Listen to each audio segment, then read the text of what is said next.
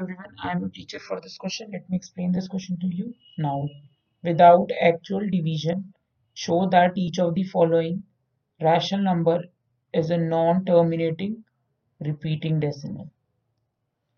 So 17 upon 90 up 17 is a prime number so 90 that means it is in it is in simplest form simplest form अब हमें terminating या non terminating check करने के लिए denominator के factors देखने पड़ेंगे। 90 की जो फैक्टर्स है, वो क्या है? Two into three square into five this means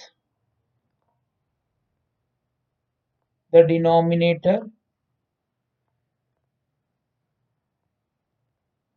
the denominator has 2, 3 and 5 as factors as factors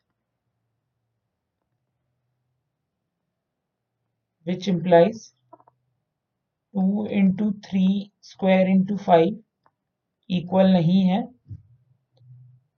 two power M into five power N की क्योंकि अगर टर्मिनेटिंग होना है तो इनके जो फैक्टर्स है, वो सिर्फ़ टू और फाइव के फॉर्म में ही आने चाहिए। दिस इंप्लाइज और therefore it has a non terminating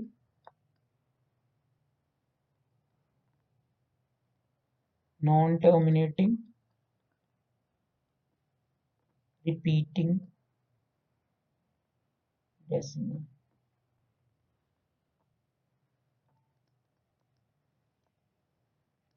That's it. I hope you all have understood this question.